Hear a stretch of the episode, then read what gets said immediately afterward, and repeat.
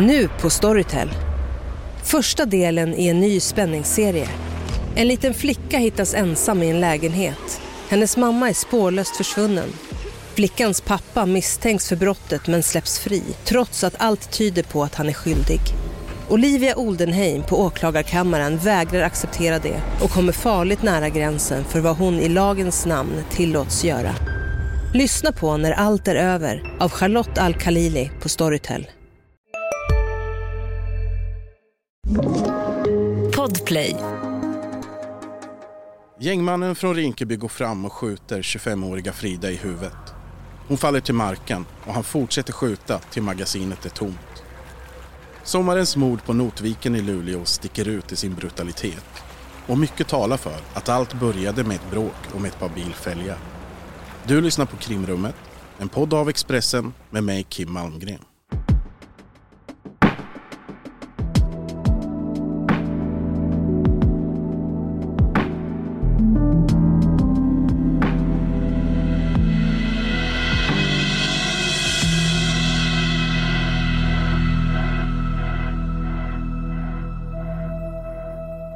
Krimrummet är tillbaka. Förra veckan utgick på grund av sjukdom, men nu tar vi nya friska tag. Jag sitter här med Katrin Kranz, kriminalreporter på Expressen. Tack så mycket. Idag ska vi prata om mordet på Notviken i Luleå som skedde i juli för några månader sedan. Det här är ett brutalt mord som sticker ut på flera sätt. Förutom att det är en personlig tragedi för alla inblandade naturligtvis, så är det kanske tydligaste exemplet på hur illa det kan gå när det blir en krock, när grovt kriminella från Stockholmsgängen söker sig ut i landet och hamnar på med kollisionskurs med de lokala kriminella i mindre städer. Det här är ett fall som är delvis avgjort. När vi spelar in det här har det gått en vecka sedan Luleå tingsrätt meddelade sin dom. Flera av de åtalade har dömts till långa fängelsestraff. För att snabbt sammanfatta lite vad det här handlar om och vad utredningen har visat. Så det finns ett nyckelvittne som har berättat väldigt detaljerat om vad som har skett. Och detta är någonting som domstolen har lagt stor vikt vid. Men bara för att måla upp lite en scen, så är det sen sommarkväll. Man befinner sig på en grillplats vid vattnet i utkanten av Luleå. Här träffas ett 10-tal människor och det är en uppjagad stämning. De flesta är lokala förmågor, personer som är från och bor i Luleå. Många av dem är kända från lite så småkriminella sammanhang. I centrum av allt som utspelar sig så finns det en gängmedlem från Rinkeby i Stockholm. Han heter Banan Yusuf och han kallas för Bagheera. Han har ett vapen i handen och han är förbannad på flera av personerna på plats. En av de personerna han är arg på, det är en 25-årig kvinna som heter Frida.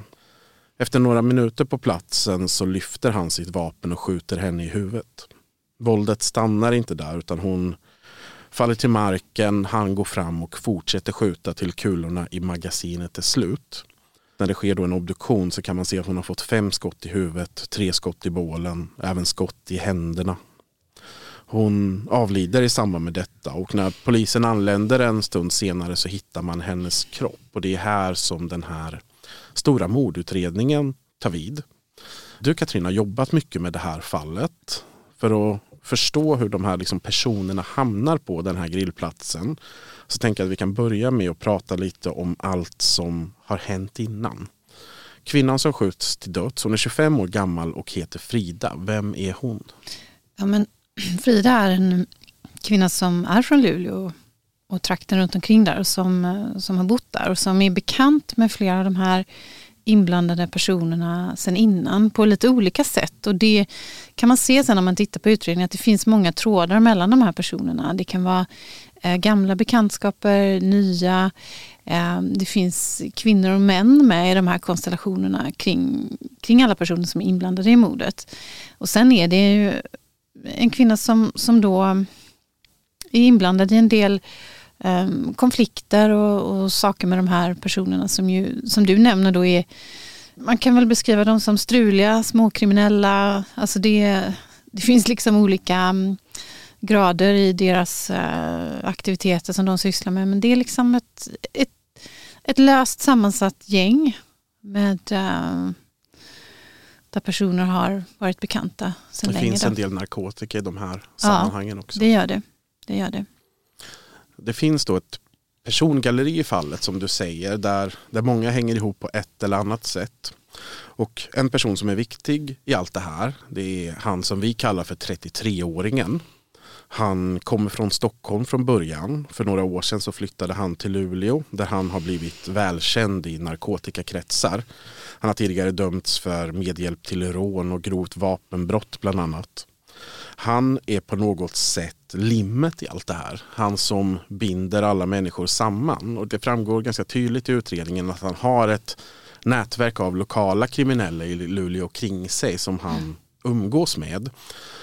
Och i förhör så pratas det också om att han har kurirer som kör upp narkotika från Rinkeby till Norrbotten. Och flera yngre gängmedlemmar från Rinkeby besöker honom och bor i Luleå i omgångar. Att det är liksom han som är någon sorts satellit där som de besöker.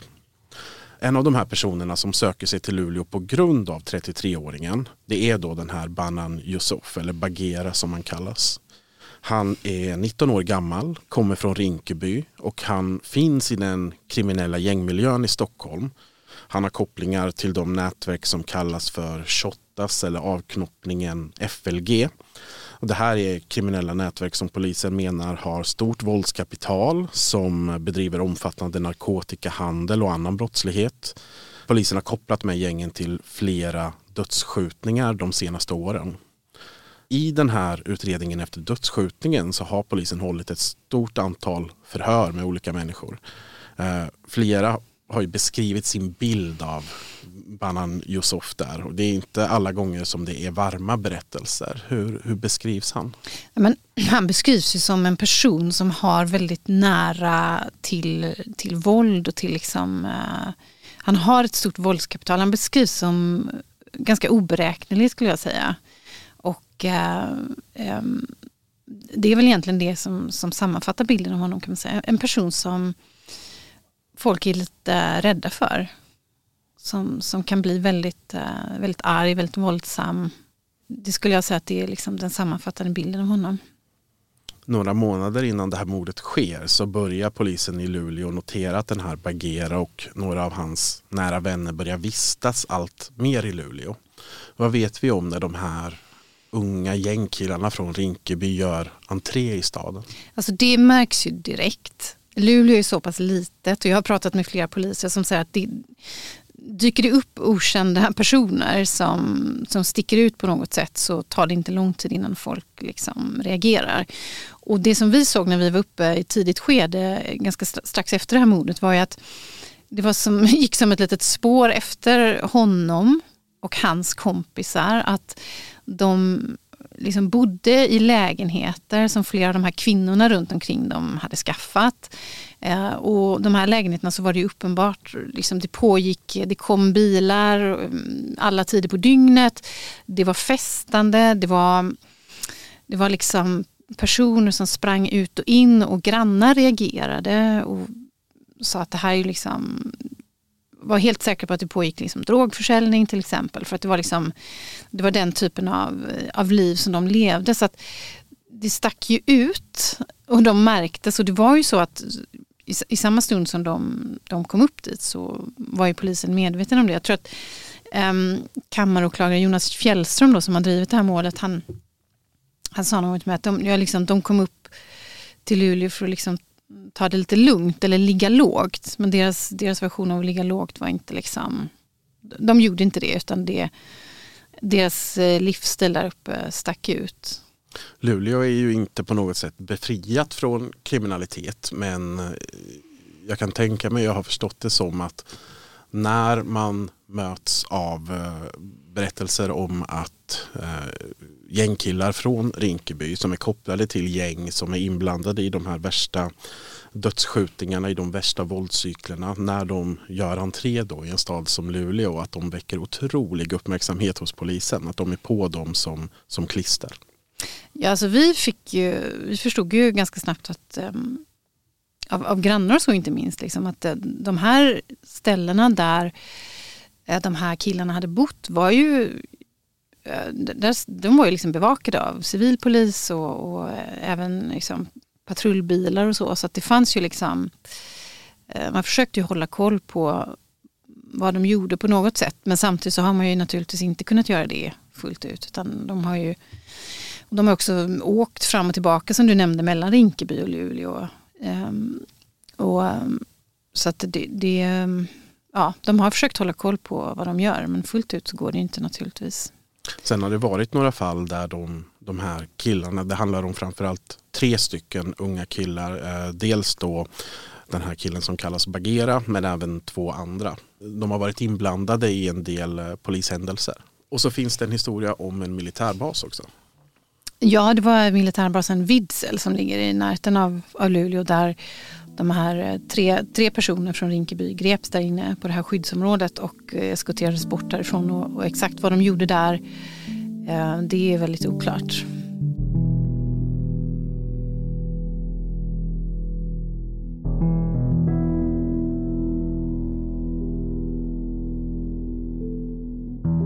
Vi har gått igenom då Banan Yusuf, som är den som står för det här mordet så småningom. Frida som blir mördad. 33-åringen som är limmet i allt det här. Men en person som så småningom ska bli väldigt viktig i den här historien, det är en man som vi kallar för nyckelvittnet. Han och Frida står väldigt nära varandra, men det har funnits en del problem mellan dem också. Vem är han? Ja, han är en person som också kommer från utanför Luleå och... De har känt varandra ganska länge och de har haft en relation och har varit nära varandra. Och den relationen har tagit slut, men de är fortfarande vänner. De har liksom, han är en person som har betytt mycket för henne. Man får lite bilden av de två att de står väldigt nära varandra, men de har också väldigt lätt att bli arga på varandra och att det finns en dynamik de två emellan. Men uppenbart att de står nära varandra och när de behöver hjälp så hjälper de varandra och så vidare. Ja, men det är personer som finns i varandras liv och är viktiga för varandra, även om det har varit då lite tjafs dem emellan också. Mm. Och i upptakten till allt som sker så finns det en bil.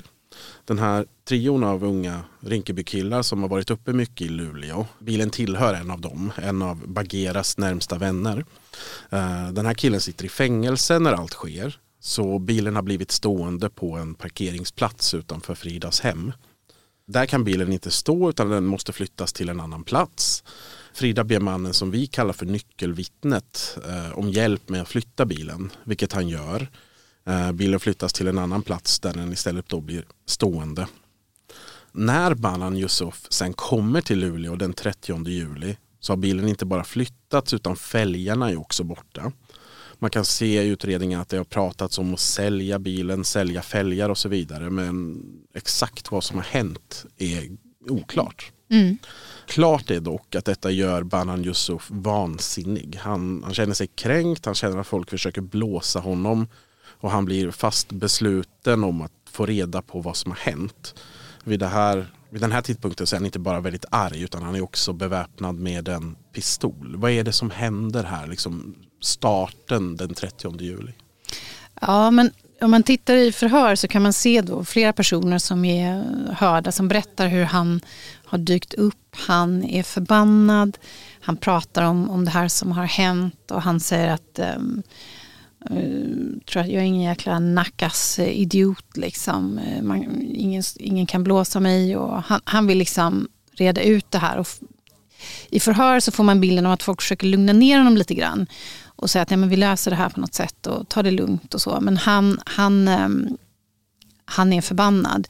Tidigare samma dag som mordet sker så åker han då med ett antal personer och hotar Frida redan där tidigare på dagen. Och det leder liksom inte till någonting egentligen utan...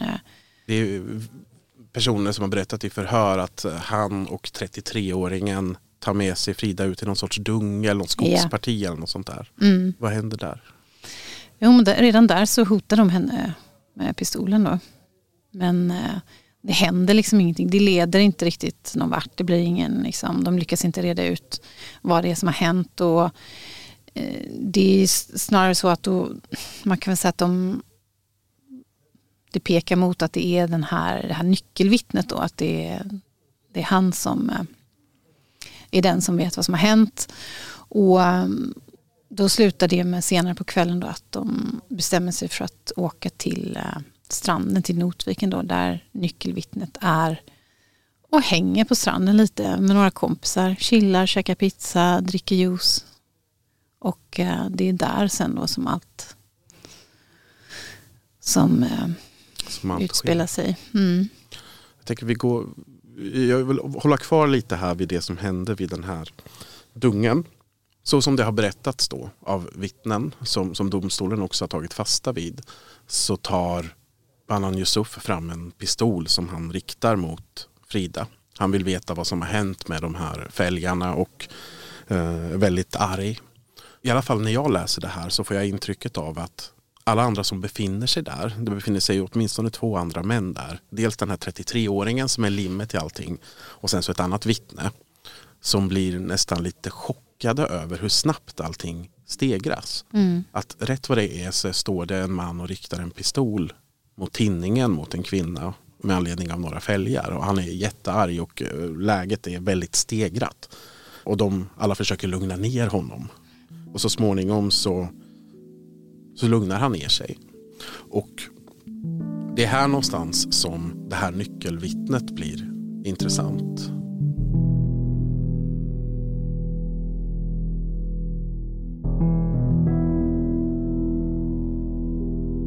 Tidigare under dagen så är Bagheera tillsammans då med den här 33-åringen och åtminstone en annan man som senare har berättat om detta i förhör. De träffar Frida.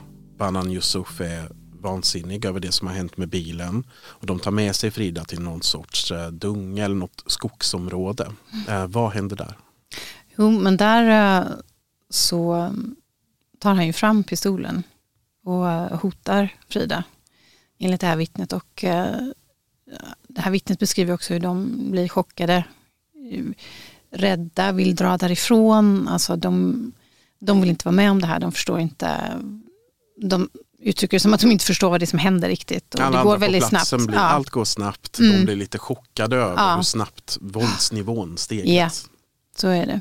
Vid den här tidpunkten då så kräver Banan Yusuf svar. Vad har hänt med de här fälgarna? Varför försöker ni blåsa mig? Och enligt det här vittnet då så Frida kan inte riktigt ge något rakt svar på vad som har hänt. Hon säger att hon inte vet, utan det handlar om, hon menar att den som flyttade den här bilen, det var det här nyckelvittnet då, hennes vän. Mm. Och det är väl här som allting startar, att Banan Yusuf istället försöker ta kontakt med nyckelvittnet. Han försöker ringa honom, han skickar massa Snapchats, det är massa kommunikation fram och tillbaka. Och det är tydligt att han är väldigt arg, och det här nyckelvittnet som har berättat att han har träffat Banan Yusuf kanske 10-15 gånger, tycker att han är en ganska obehaglig typ. Han vill inte ha med honom att göra. Och särskilt inte när han är så här arg. Och han säger att han har svårt att förstå vad det här handlar om. Han förstår att det handlar om bilen, men han menar jag har ingenting med den här bilen att göra, så jag vill inte ha kontakt med honom. Men han har ju inte riktigt något val, för Banan Yusuf är väldigt på i sin kommunikation och kräver ett möte. Han säger väl någonting i stil med, om du inte liksom träffar mig ska jag jaga dig över hela Norrland eller någonting sådant. Mm. Och på eftermiddagen så stegras det här gradvis när det här nyckelvittnet inte vill träffa Banan Yusuf. Det går massa telefonsamtal, sms och Snapchats fram och tillbaka. Och båda av dem säger väl i princip du får komma till mig i så fall. Men ingen av dem har någon bil och det är logistik som ska lösas fram och tillbaka. Och klockan hinner bli ganska mycket. Det som händer under kvällen där, det är att det här nyckelvittnet träffar några av sina vänner. De åker ut till en grillplats på Notviken som ligger vid vattnet. Du har varit där. Vad är det för plats? Ja, men alltså, det är ju en badplats som ligger i anslutning till ett väldigt välordnat, fint bostadsområde. Det ligger en förskola precis där. Det är liksom det är verkligen inte en avskild plats på det sättet, utan det är en badplats som många människor liksom promenerar förbi och har tillgång till och så. Men de satt där på kvällen och grillade. Hej, Ulf Kristersson här. På många sätt är det en mörk tid vi lever i. Men nu tar vi ett stort steg för att göra Sverige till en tryggare och säkrare plats. Sverige är nu medlem i NATO. En för alla, alla för en. Vi är specialister på det vi gör, precis som du. Därför försäkrar vi på Svedea bara småföretag, som ditt. För oss är små företag alltid större än stora. Och vår företagsförsäkring anpassar sig helt efter firmans förutsättningar. Gå in på svedea.se/företag och jämför själv. Jag chillade och käkade pizza och det var väl en plats som användes på lite olika sätt. Då är de sammanlagt 5 personer som åklagaren och domstolen har kallat för grillkillarna. Mm. Dels då det här nyckelvittnet och 4 av hans vänner. Några av de här är lite så kända i narkotikasammanhang också. Några av dem känner också den här 33-åringen, så allting hänger ihop lite på ett eller annat sätt. Och under kvällen så fortsätter de ha kontakter med varandra, och då är det inte bara nyckelvittnet och Banan Yusuf som har kontakt, utan det är även en av nyckelvittnets vänner som har kontakt med 33-åringen. Så det är många kockar inblandade i det här mötet. Mm. De befinner sig på grillplatsen. Det finns en teori som åklagare och polis har, att de här grillkillarna då har förberett sig på någon typ av konfrontation.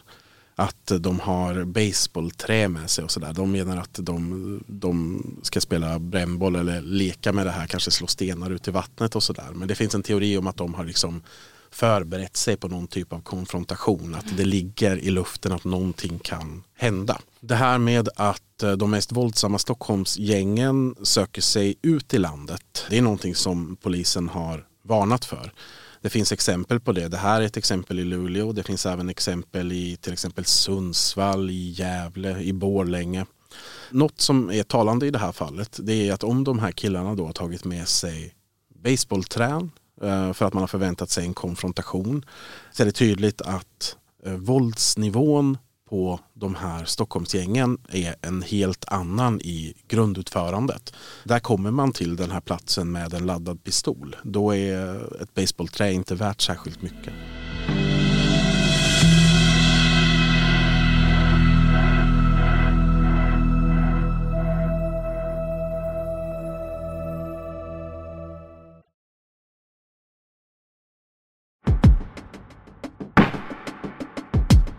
Så småningom, sent på kvällen, så anländer det en Volvo till den här grillplatsen. Det är en full bil. I den sitter Banan Yusuf, där sitter också Frida. Där sitter även 33-åringen och 2 andra män. Den som kliver ut ur bilen, det är Banan Yusuf, och han är lika arg som han har varit under hela dagen. Han har en pistol i handen. Han går fram till nyckelvittnet, börjar skrika och säger: du ska följa med mig ut i skogen. Grillkillarna då, som är nyckelvittnets vänner, försöker bryta in, lugna ner situationen. Nej, ni ska inte gå någonstans. Ni stannar här med oss. Du går och lägger bort pistolen, så kan vi prata om det här. Nu började vi alla där någonstans, började säga till honom: vad du liksom, varför ska vi gå till skogen och prata? Du kan lägga från din vapen, vi kan prata här framför alla. Och nu går han med på att lägga sin vapen. Han går till traktor, som ni ser där, och lämnar sin vapen där. Ja, så i första skedet så lägger ju Banan bort pistolen. Han lägger den på någon vägvält som står i närheten där på platsen, och går fram och fortsätter och ställa de här frågorna och försöka reda ut vad det är som har hänt. Och då kan man säga att nyckelvittnet där skyller egentligen på Frida, kan man säga. Och säger att det var inte jag, utan liksom, och så ställer han ett antal frågor till Frida, som är vem var det som hade tillgång till den här platsen? Jo, det var jag. Vem var det som... Han ställer 3 frågor och hon svarar liksom ja på alla de här frågorna. Så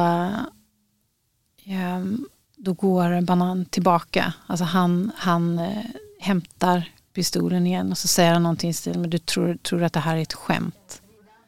Sen går han fram och sen så skjuter han. De kommer ut och Frida kommer gående mot oss. Hon var artist i början.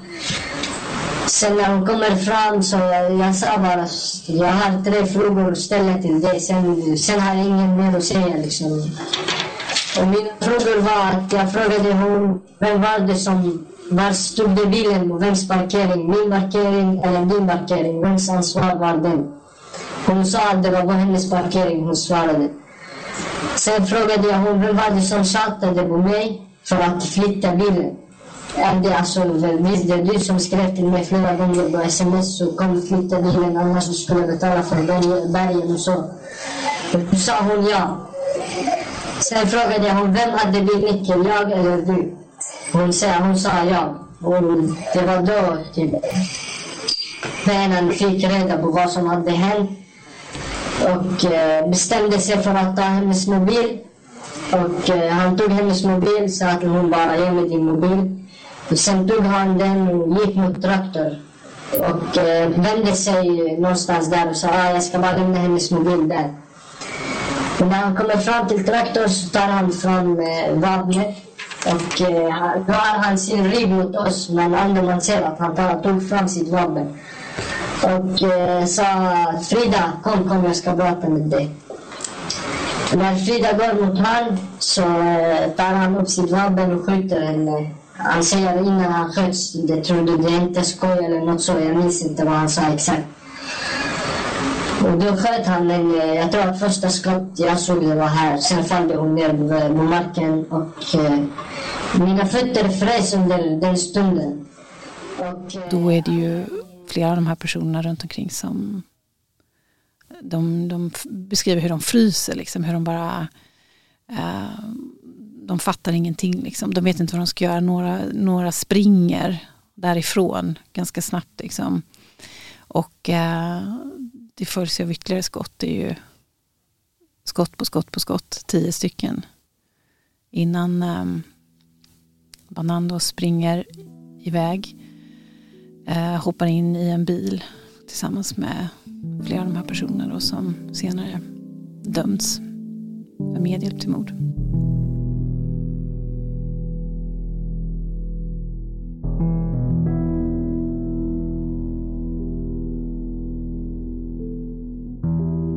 Allt går på några sekunder. Allt går på några sekunder och flera av de här vittnena beskriver hur de fryser. Liksom. De förstår inte, de tror inte att det de ser stämmer. Vad är det som händer? Det här är ju helt galet. Det handlar om några fälgar på en bil. Vad är det som... Hur kan det här hända över en sån här grej?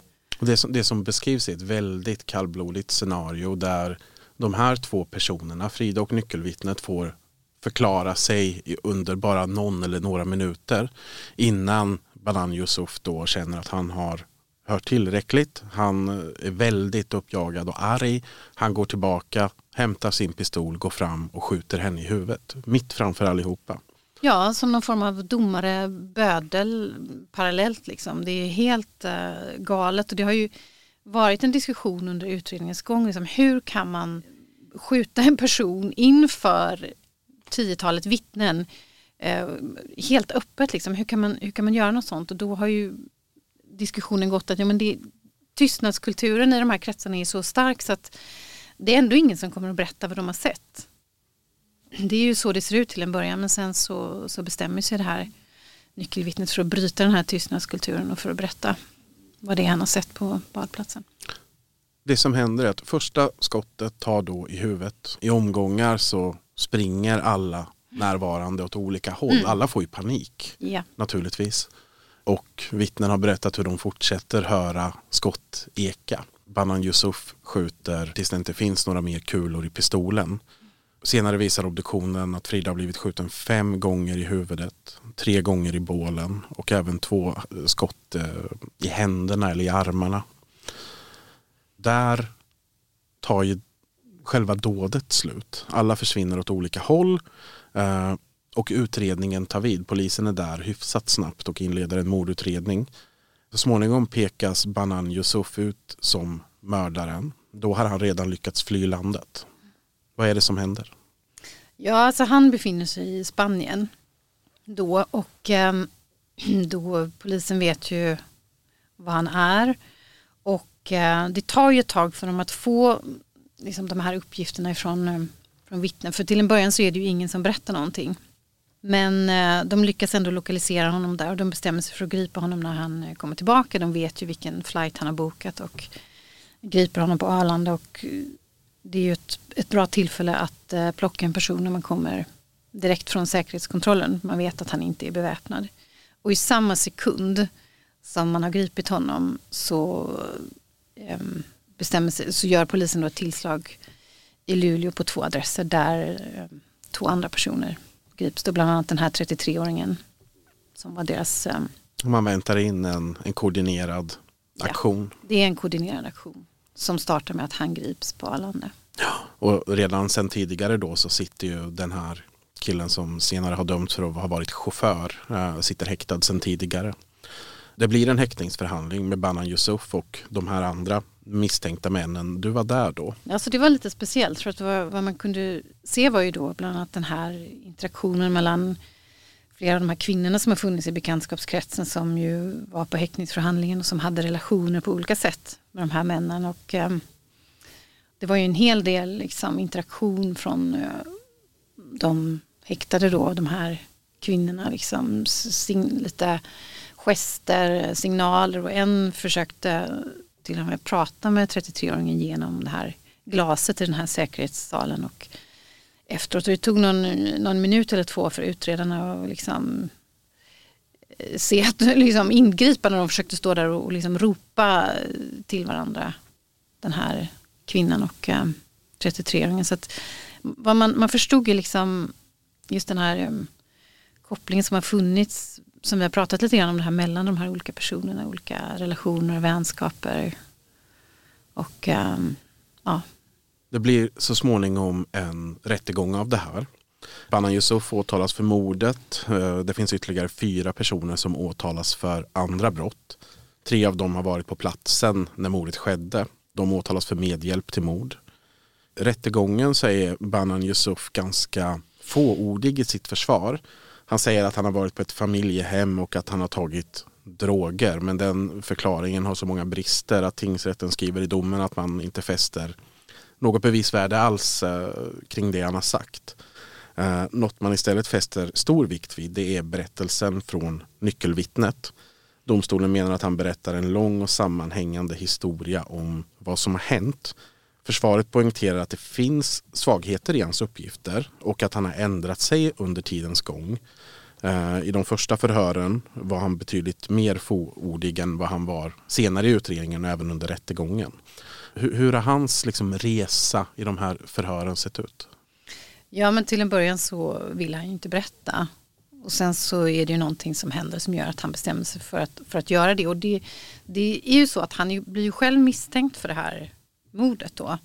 Men jag har resonerat lite med åklagaren kring det här. Han säger att visst, han hade säkert blivit häktad, och men så småningom hade det ändå stått klart att det inte var han som låg bakom. Så att enligt åklagaren så var det nog inte så mycket det här att han själv var misstänkt som fick honom att berätta, utan det var att han, som han själv har berättat om det, han mådde fruktansvärt dåligt av det han hade sett på så nära håll. De hade en relation, och det är inte omöjligt att han också hade lite skuldkänslor, eftersom han på något sätt var involverad i det här skeendet, att han liksom han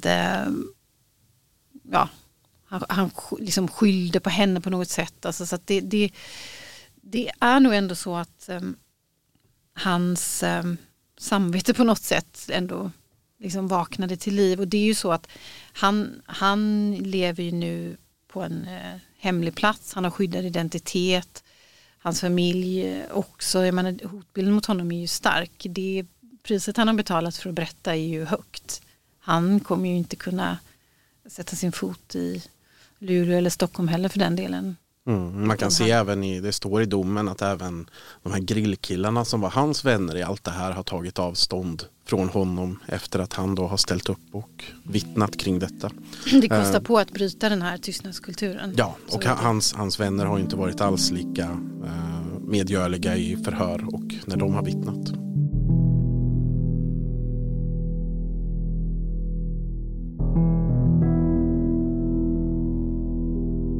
Domen kom förra veckan. Banan Yusuf dömdes då till 14 års fängelse för det här mordet. I domen slår tingsrätten fast att det finns ett straffvärde för det här brottet som motsvarar livstidsfängelse. Men efter det som man kallar ungdomsrabatt vanligtvis så skrivs straffet ner till 14 års fängelse. Så han får det strängaste straffet han möjligen skulle kunna ha fått. Det här med ungdomsrabatt är någonting som slopades nyligen vid årsskiftet. Eftersom mordet begicks i somras innan årsskiftet så är det de gamla reglerna som gäller när man prövar det här. Men hade samma sak hänt efter årsskiftet så hade gärningsmannen fått livstidsfängelse även om han var 19 år gammal. Även de andra i målet döms.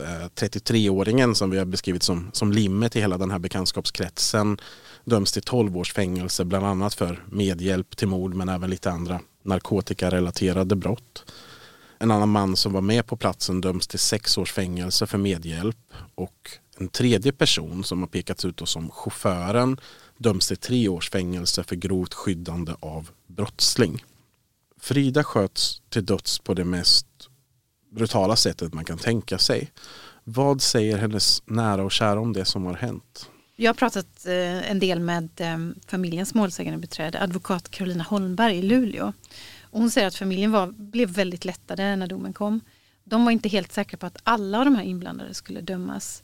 De var nog ganska säkra på att Banan Yusuf skulle dömas för brottet men inte de andra. Och det var en stor lättnad.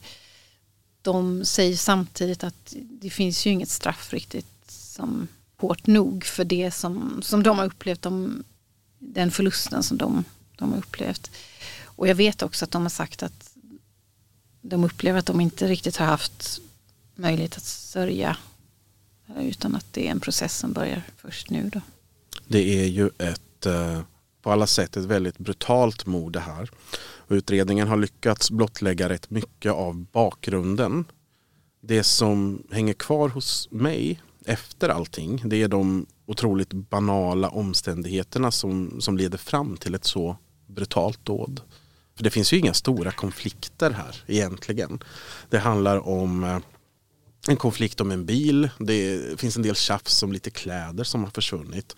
Men i det stora hela, inga stora konflikter. Utan så som jag ser det i alla fall så handlar det om någon sorts kränkthet som har gått för långt. En ung man som har svårt att hantera sin ilska och tar ut det på det mest destruktiva sätt man kan göra. Vad tänker du om allt det här?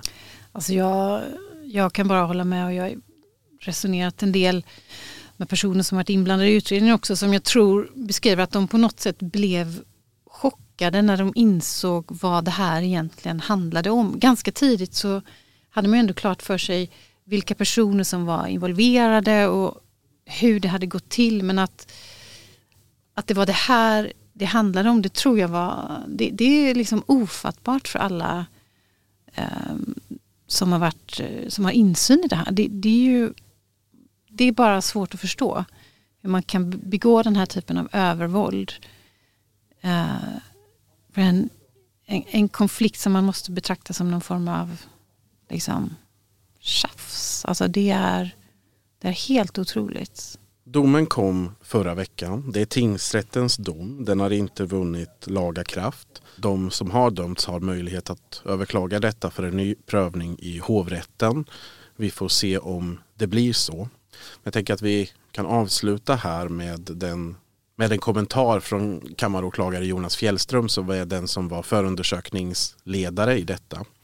Efter åtal hade väckts så sa han: det är bestialiskt, en ren avrättning. Vem skjuter en kvinna på nära håll över ett par bilfälgar?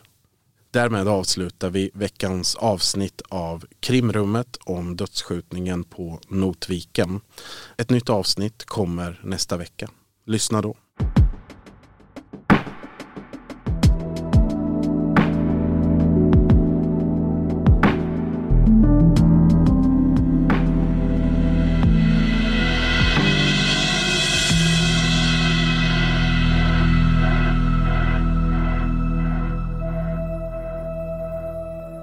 Du har lyssnat på en podcast från Expressen. Ansvarig utgivare Claes Granström. Hej, Synoptik här. Hos oss får du hjälp med att ta hand om din ögonhälsa. Med vår synundersökning kan vi upptäcka både synförändringar och tecken på vanliga ögonsjukdomar. Boka tid på synoptik.se. Ska några små tassar flytta in hos dig? Hos Trygg Hansa får din valp eller kattunge 25% rabatt på försäkringen första året. Läs mer och teckna djurförsäkringen på trygghansa.se. Trygg Hansa. Trygghet för livet.